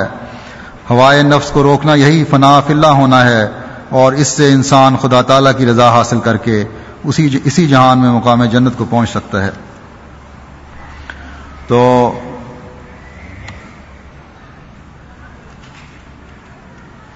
رسم و رواج سے بچنا اور ہوا و حوث سے بچنا اسلامی تعلیم کا حصہ ہے۔ اور اس تعلیم کو سمجھنے کے لیے ہمارے لیے رہنما قرآن شریف ہے۔ تو اصل میں تو اگر ایک مومن قرآن شریف کو مکمل طور پر اپنی زندگی کا دستور العمل بنا لے، تو تمام برائیاں خود بخود ختم ہو جاتی ہیں۔ کسی بھی قسم کی ہوا ہو اس کا خیال تک بھی دل میں نہیں لاتا، ہوتا۔ کیونکہ یہ وہ پاک کتاب ہے جو ایک دستور العمل کے طور پر شریعت کو مکمل کرتے ہوئے، انسانی زندگی کے تمام پہلوؤں کا احاطہ کرتے ہوئے اللہ تعالیٰ نے آ حضرت صلی اللہ علیہ وسلم کے پاک دل پر نازل فرمائی۔ اور پھر جہاں ضرورت تھی آ صلی اللہ علیہ وسلم نے اپنے عمل سے، اپنے فعل سے، اپنے کال سے اس کی وضاحت فرما دی۔ اس لیے حضرت مسیح محدود علیہ السلام نے فرمایا کہ اس کو اپنے سر پر قبول کرو۔ اس سلسلے میں قرآن کریم، حدیث اور حضرت مسیح محدود علیہ السلام کے بعض حوالے پیش کرتا ہوں۔ اللہ تعالیٰ فرماتا ہے کہ ولاقت یسر القرآن علیہ ذکر فعال میں مدکر القمر اٹھارہ۔ اور یقیناً ہم نے قرآن کو نصیحت کی خاطر آسان بنا دیا۔ بس کیا ہے کوئی نصیحت پکڑنے والا؟ حدیث میں آتا ہے، حضرت ابو مساشری روایت کرتے ہیں کہ نبی صلی اللہ علیہ وسلم نے فرمایا، ایسا مومن جو قرآن پڑھتا ہے اور اس پر عمل پیرا ہوتا ہے، سنگترے کی طرح ہے، اس کا ذائقہ بھی اچھا ہوتا ہے اور اس کی خوشبو بھی اچھی ہوتی ہے۔ اور ایسا مومن جو قرآن نہیں پڑھتا لیکن اس پر عمل پیرا ہوتا ہے، وہ کھجور کی طرح ہے، جس کا ذائقہ تو لذیذ ہوتا ہے، لیکن اس میں خوشبو نہیں ہوتی۔ اور قرآن پڑھنے والے منافق کی مثال ریحان نیازبوں کی طرح ہوتی ہے، جس کی خوشبو تو اچھی ہوتی ہے، لیکن اس کا ذائقہ کڑوا ہوتا ہے۔ اور قرآن نہ پڑھنے والے منافق کی مثال حنزل کی طرح ہوتی ہے، جس کا ذائقہ بھی کڑوا ہوتا ہے اور خوشبو بھی ناگوار ہوتی ہے۔ تقدس مسیح ماؤد علیہ السلام فرماتے ہیں، قرآن عمیق حکمتوں سے پر ہے اور ہر ایک تعلیم میں انجیل کی نسبت حقیقی نیکی کے سکھلانے کے لیے آگے قدم رکھتا ہے۔ بالخصوص سچے اور غیر متغیر خدا کے دیکھنے کا چراغ تو قرآن ہی کے ہاتھ میں ہے۔ اگر وہ دنیا میں نہ آیا ہوتا تو خدا جانے دنیا میں مخلوق پرستی کا اردو عدد کس نمبر تک پہنچ جاتا؟ سو شکر کا مقام ہے کہ خدا کی وادانیت جو زمین سے گم ہو گئی تھی، دوبارہ قائم ہو گئی۔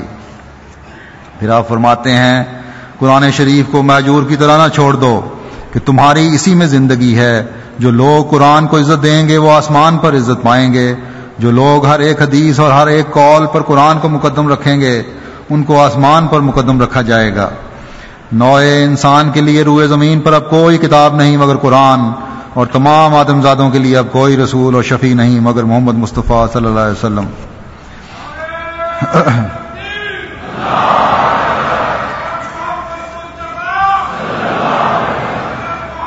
حضرت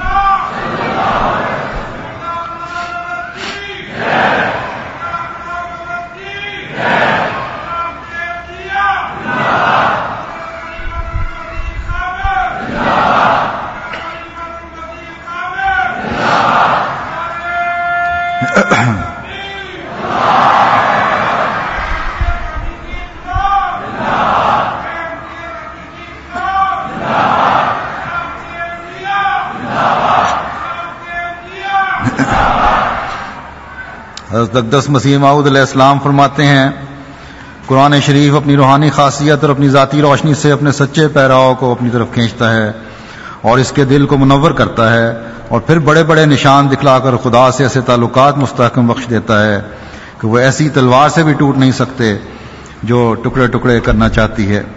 وہ دل کی آنکھ کھولتا ہے اور گناہ کے گندے چشمے کو بند کرتا ہے اور خدا کے لذیذ مکالمے، مکالمہ مخاطبہ سے شرف بخشتا ہے۔ اور علوم غیب عطا فرماتا ہے اور دعا قبول کرنے پر اپنے کلام سے اطلاع دیتا ہے اور ہر ایک جو اس شخص سے مقابلہ کرے، جو جو قرآن شریف کا سچا پیراؤ ہے، خدا اپنی حیبت ناک نشانوں کے ساتھ اس پر ظاہر کر دیتا ہے کہ وہ اس بندے کے ساتھ ہے جو اس کے کلام کی پیروی کرتا ہے۔ پھر آپ فرماتے ہیں، تم ہوشیار رہو اور خدا کی تعلیم اور قرآن کی ہدایت کے برخلاف ایک قدم بھی نہ اٹھاؤ۔ میں تمہیں سچ سچ کہتا ہوں کہ جو شخص قرآن کے سات سو حکم میں سے ایک چھوٹے سے حکم کو بھی ٹالتا ہے، وہ نجات کا دروازہ اپنے ہاتھ سے اپنے بند کرتا ہے۔ حقیقی اور کامل نجات کی راہیں قرآن نے کھولیں، باقی سب اسی کے خزل تھے۔ سو تم قرآن کو تدبر سے پڑھو اور اس سے بہت ہی پیار کرو۔ ایسا پیار کہ تم نے کسی سے نہ کیا ہو، کیونکہ جیسا کہ خدا نے مجھے مخاطب کر کے فرمایا ہے، الخیر و کلو فی القرآن۔ تمام قسم کی بھلائیاں قرآن ہی میں ہیں۔ یہی بات سچ ہے۔ افسوس ان لوگوں پر جو کسی اور چیز کو اس پر مقدم رکھتے ہیں۔ تمہاری تمام فلاح اور نجات کا سرچشمہ قرآن میں ہے۔ کوئی بھی تمہاری ایسی دینی ضرورت نہیں جو قرآن میں نہیں پائی جاتی۔ تمہارے ایمان کا مصدق یا مقذب قیامت کے دن قرآن ہے اور بجز قرآن کے آسمان کے نیچے اور کوئی کتاب نہیں جو بلا واسطہ قرآن تمہیں ہدایت دے سکے۔ خدا نے تم پر بہت احسان کیا ہے۔ جو قرآن جیسی کتاب تمہیں عنایت کی، میں تمہیں سچ سچ کہتا ہوں کہ وہ کتاب جو تم پر پڑھی گئی، اگر عیسائیوں پر پڑھی جاتی تو وہ ہلاک نہ ہوتے۔ اور یہ نعمت اور ہدایت جو تمہیں دی گئی، اگر بجائے توریت کے یہودیوں کو دی جاتی تو بعض فرقے ان کے قیامت سے منکر نہ ہوتے۔ بس اس نعمت کی قدر کرو جو تمہیں دی گئی۔ یہ نہایت ہی پیاری نعمت ہے، یہ بڑی دولت ہے۔ اگر قرآن نہ آتا تو تمام دنیا ایک گندے مذغ کی طرح تھی۔ قرآن وہ کتاب ہے جس کے مقابل پر تمام ہدایتیں ہیچ ہیں۔ بس ہم میں سے ہر ایک کو اپنا جائزہ لینا چاہیے کہ وہ کس حد تک قرآن سے محبت کرتا ہے، اس کے حکموں کو مانتا ہے اور ان پر عمل کرنے کی کوشش کرتا ہے۔ محبت کے اظہار کے بھی طریقے ہوتے ہیں، تو سب سے زیادہ ضروری چیز جو ہر احمدی کو اپنے اوپر فرض کر لینی چاہیے وہ یہ ہے کہ بلا ناگا کم از کم دو تین رکو ضرور تلاوت کرے۔ پھر اگلے قدم پر ترجمہ پڑھے۔ اور ہر روز تلاوت کے ساتھ ترجمہ پڑھنے سے آہستہ آہستہ یہ حسین تعلیم غیر محسوس طریق پر دماغ میں بیٹھنی شروع ہو جاتی ہے۔ پھر اس چھٹی شرط میں ایک بات حضرت اقدس مسیح محدود علیہ السلام نے یہ بیان فرمائی ہے کہ اللہ اور رسول کے احکامات کو اپنے ہر معاملہ میں دستور کے طور پر سامنے رکھے گا۔ جہاں ضرورت ہوگی، ان سے مشورہ لے گا۔ اب یہ کہ منہ سے کہنے کی بات نہیں، اس عہد کو پورا کرنے کے لیے آدمی غور کرے تو بڑی فکر پیدا ہوتی ہے۔ کیونکہ اللہ تعالیٰ فرماتا ہے، یا ایوہ الذین آمن وطی اللہ واطی الرسول رسول و الامر منکم فین تنازعتم۔ فی شین فردو ہو اللہ و رسول ان کنتم تومن ان کنتم تومنون باللہ والیوم الاخر۔ ذالک خیر و آسن و تعویلا اے وہ لوگ ہو جو ایمان لائے ہو، اللہ کی اطاعت کرو اور رسول کی اطاعت کرو اور اپنے اپنے حکام کی بھی۔ اور اگر تم کسی معاملہ میں اول العمر سے اختلاف کرو، تو ایسے معاملے اللہ اور رسول کی طرف لوٹا دیا کرو۔ اگر فی الحقیقت تم اللہ پر اور یوم آخر پر ایمان لانے والے ہو۔ یہ بہت بہتر طریق ہے اور انجام کے لحاظ سے بہت اچھا ہے۔ پھر فرمایا عطی اللہ و رسول اللہ کم ترحمون۔ اور اللہ اور رسول کی اطاعت کرو تاکہ تم پر، تم رحم کیے جاؤ۔ پھر فرماتا ہے یا سلونا کا انل انفال کل انفال انفال اللہ و رسول فتق اللہ و اسلح وطق اللہ واسلح ذات بین کم و عطی اللہ و رسول ان کن تم مومنین اور تجھ سے ہم والے غنیمت سے متعلق سوال کرتے ہیں تو کہہ دے کہ ہم والے غنیمت اللہ اور رسول کے ہیں۔ بس اللہ کا تقوی اختیار کرو اور اپنے درمیان اصلاح کرو اور اللہ کی اور اس کے رسول کی اطاعت کرو اگر تم مومن ہو۔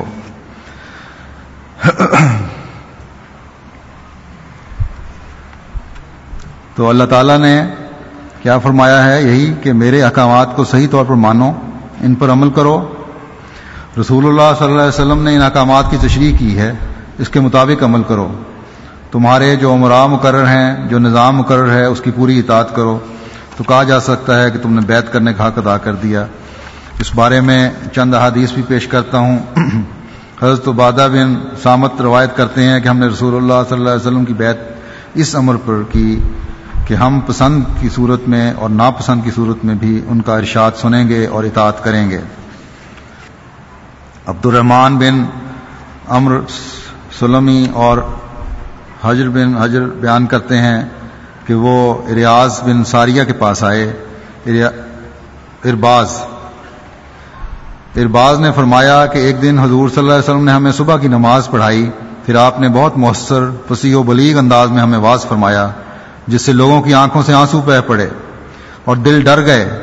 حاضرین میں سے ایک نے عرض کیا، اے اللہ کے رسول، یہ تو الوداعی واز لگتا ہے، آپ کی نصیحت کیا ہے؟ آپ نے فرمایا، میری وصیت یہ ہے کہ اللہ کا تقوی اختیار کرو، بات سنو اور اطاعت کرو، خواہ تمہارا امیر ایک خفشی غلام ہو۔ کیونکہ ایسا زمانہ آنے والا ہے کہ اگر تم میں سے کوئی میرے بعد زندہ رہا، تو بہت بڑے اختلافات دیکھے گا۔ بس تم ان نازک حالات میں میری اور میری ہدایت یافتہ خلفۂ راشدین کی سنت کی پیروی کرنا اور اسے پکڑ لینا۔ دانتوں سے مضبوط گرفت میں کر لینا۔ تمہیں دین میں نئی باتوں کی ایجاد سے بچنا ہوگا، کیونکہ ہر نئی بات جو دین کے نام سے جاری ہو بدت ہے اور بدت میری گمراہی ہے۔ آ، حضرت صلی اللہ علیہ وسلم کی کامل پیروی اور ایمان کا دعویٰ کرنے والے ہم احمدی جو ہیں، ان کو ہر وقت اس نصیحت اور اس حدیث کو پیش نظر رکھنا چاہیے۔ روایت ہے، حضرت انس روایت کرتے ہیں کہ نبی صلی اللہ علیہ وسلم نے فرمایا کہ جس میں تین باتیں ہوں، وہ ایمان کی حلاوت کو پا لیتا ہے۔ یہ کہ نمبر ایک، اللہ اور اس کا رسول دیگر تمام وجودوں سے اسے زیادہ محبوب ہوں۔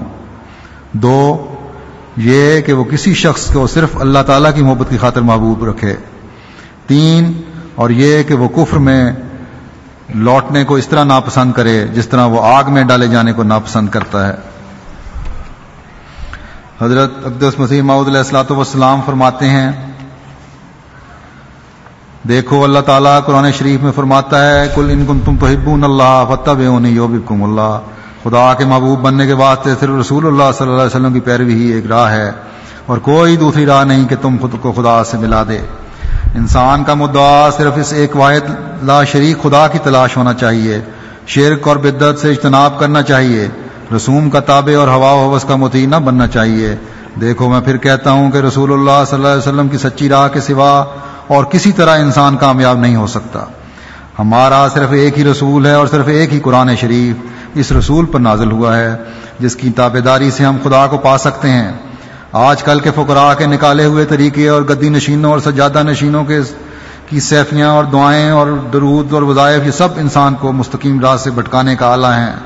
سو تم ان سے پرہیز کرو، ان لوگوں نے حضرت صلی اللہ علیہ وسلم کے خاتم الانبیاء ہونے کی مور کو توڑنا چاہا۔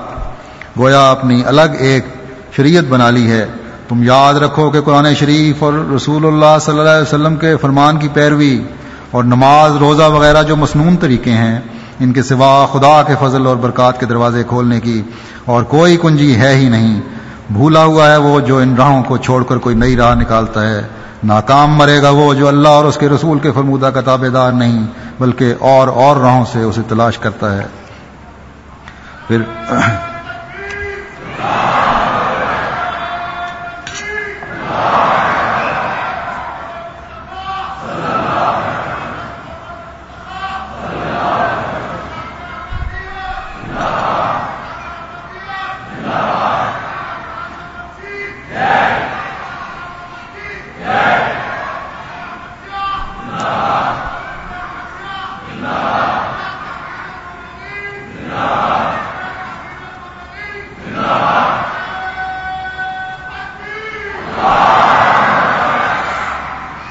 پھر آپ فرماتے ہیں کل ان کن تم تو ہبون اللہ فتح یحببکم اللہ عال عمران آیت بتیس کہ اللہ تعالیٰ کے خوش کرنے کا ایک یہی طریق ہے کہ آ حضرت صلی اللہ علیہ وسلم کی سچی فرما برداری کی جاوے۔ دیکھا جاتا ہے کہ لوگ طرح طرح کے رسومات میں گرفتار ہیں، کوئی مر جاتا ہے تو قسم قسم کی بدعات اور رسومات کی جاتی ہیں۔ حالانکہ چاہیے کہ مردہ کے حق میں دعا کریں۔ رسومات کی وجہ آوری میں حضرت صلی اللہ علیہ وسلم کی صرف مخالفت ہی نہیں ہے۔ بلکہ ان کی حد تک بھی کی جاتی ہے اور وہ اس طرح کہ گویا حضرت صلی اللہ علیہ وسلم کے کلام کو کافی نہیں سمجھا جاتا، اگر کافی خیال کرتے تو اپنی طرف سے رسومات کے گھڑنے کی کیا ضرورت پڑتی؟ پھر آپ فرماتے ہیں، یہ چند روزہ دنیا تو ہر حال میں گزر جاوے گی۔ خواہ تنگی میں گزرے، خواہ فراخی میں۔ مگر آخرت کا معاملہ بڑا سخت معاملہ ہے۔ وہ ہمیشہ کا مقام ہے اور اس کا انقطاع نہیں ہے۔ بس اگر اس مقام میں وہ اس حالت میں گیا کہ خدا تعالی سے اس نے صفائی کر لی۔ وہ اسی حالت میں گیا کہ خدا تعالیٰ سے اس نے صفائی کر لی تھی اور اللہ تعالیٰ کا خوف اس کے دل پر مستولی تھا۔ تو اور وہ معاشیت سے توبہ کر کے ہر ایک گناہ سے جس کو اللہ تعالیٰ نے گناہ کر کے پکارا ہے بچتا رہا۔ تو خدا تعالیٰ کا فضل اس کی دستگیری کرے گا اور وہ اس مقام پر ہوگا کہ خدا اس سے راضی ہوگا اور وہ اپنے رب سے راضی ہوگا۔ اور اگر ایسا نہیں کیا بلکہ لاپرواہی کے ساتھ اپنی زندگی بسر کی ہے، تو پھر اس کا انجام خطرناک ہے۔ اس لیے بیت کرتے وقت یہ فیصلہ کر لینا چاہیے کہ بیت کی کیا غرض ہے اور اس سے کیا فائدہ حاصل ہوگا۔ اگر محض دنیا کی خاطر ہے تو بے فائدہ ہے، لیکن اگر دین کے لیے اور اللہ تعالیٰ کی رضا کے لیے ہے، تو ایسی بات ایسی بیت مبارک اور اپنی اصل غرض اور مقصد کو ساتھ رکھنے والی ہے، جس سے ان فوائد اور منافع کی پوری امید کی جاتی ہے جو سچی بیت سے حاصل ہوتے ہیں۔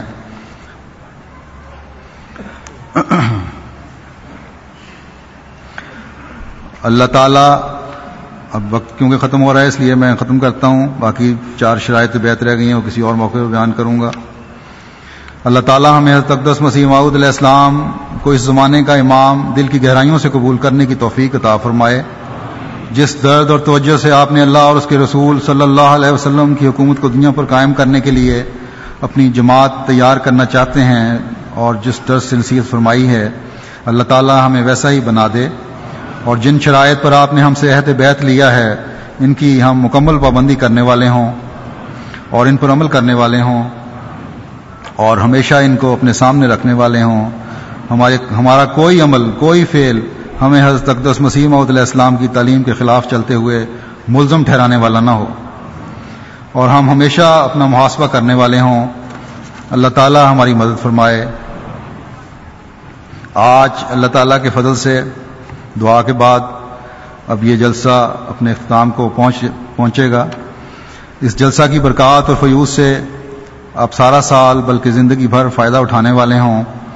اللہ تعالیٰ ہماری نسلوں میں بھی اللہ، اس کے رسول صلی اللہ علیہ وسلم، مسیح معود علیہ السلام اور خلافت سے محبت کا تعلق قائم رکھے۔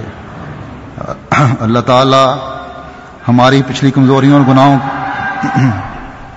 اللہ تعالیٰ ہماری پچھلی کمزوریوں اور گناہوں کو کی پردہ پوشی فرماتے ہوئے ہمیں معاف فرمائے اور ہمیں محض اور محض اپنے فضل سے اپنے پیاروں کی جماعت میں شامل رکھے۔ اے خدا، تو غفور الرحیم خدا ہے، ہمارے گناہ معاف فرما، ہم پر رحم فرما، اپنی مغفرت اور رحمت کی چادر میں ہم ڈھانپ لے، ہمیں کبھی اپنے سے جدا نہ کرنا۔ آمین یا رب العالمین۔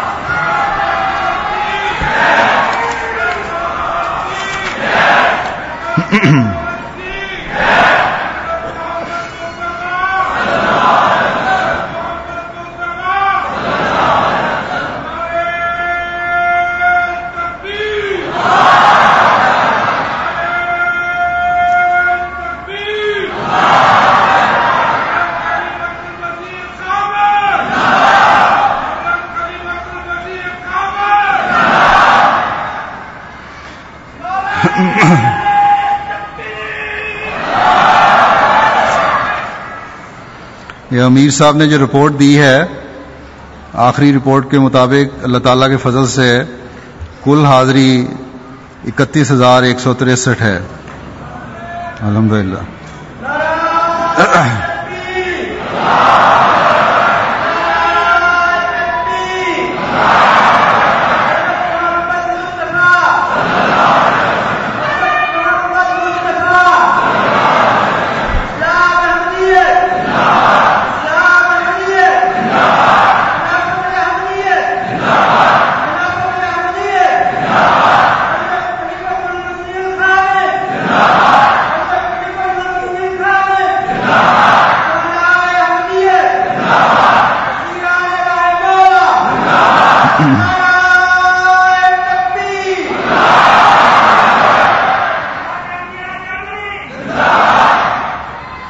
اس میں ملٹی نیشن کی تعداد ایک سو چونتیس ہے جو مختلف اقوام کے لوگ شامل ہوئے۔ ایک ہزار چونتیس۔ اب ان شاء اللہ تعالی جلسے کے بعد آپ لوگ واپس اپنے اپنے گھروں کو جائیں گے۔ اس لیے سفر میں احتیاط رکھیں۔ اللہ تعالیٰ آپ کے سفر میں آپ کا حافظ و ناصر ہو۔ ہمیشہ اپنی حفاظت میں رکھے۔ اور ہمیشہ آپ کو کی طرف سے خلافت کو خوشی کی خبریں پہنچتی رہیں۔ یہ خیال رکھیں کہ ڈرائیونگ میں بھی احتیاط سے کام لیں۔ اللہ تعالیٰ آپ کا ہر طرح حافظ و ناصر ہو۔ اب دعا کر لیں۔